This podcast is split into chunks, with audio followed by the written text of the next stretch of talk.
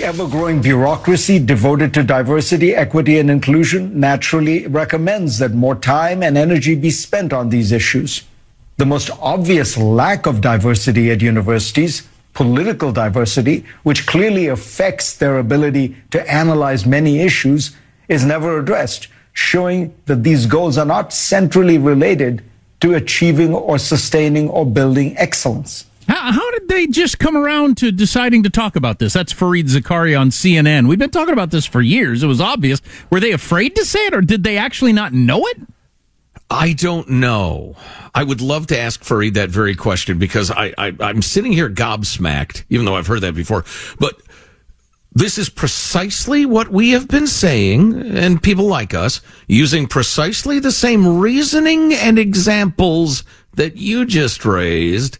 And you're acting like you just figured this out. How can that possibly be? Right, because you've got a high-level poli-sci degree. You were able to figure, you did the work, and you sat down, and you poured through the books and figured out, hey, they've got diversity of skin color, but not of opinion. And that's really the part that matters most.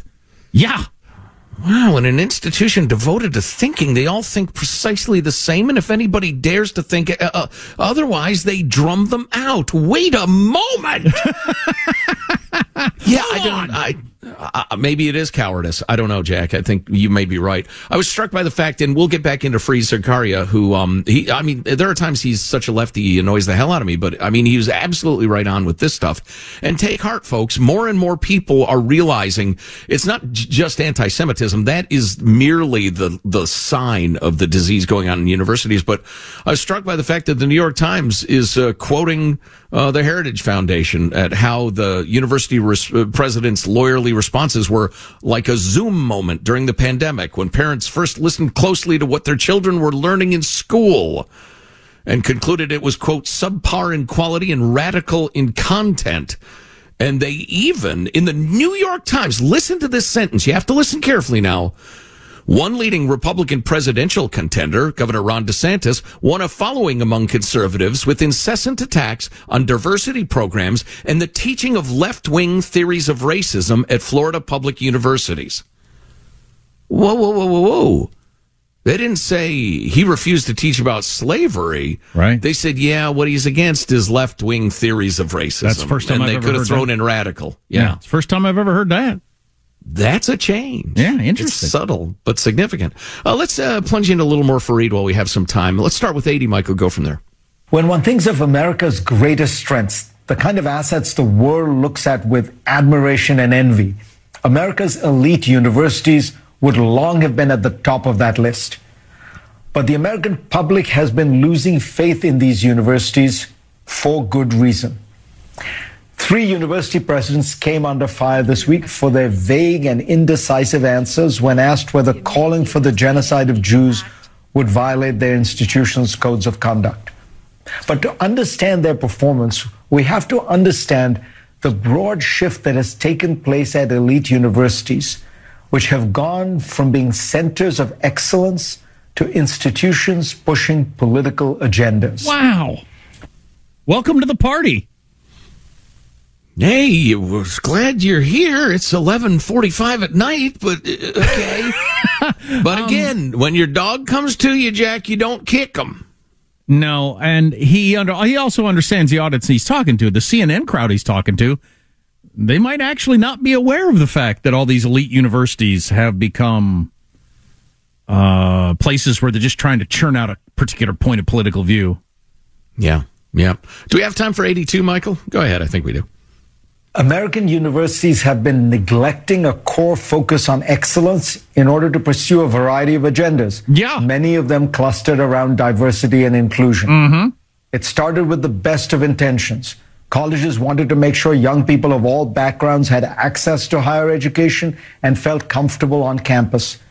But those good intentions have morphed into a dogmatic ideology and turned these universities into places where the pervasive goals are political and social engineering, not academic merit. Yeah!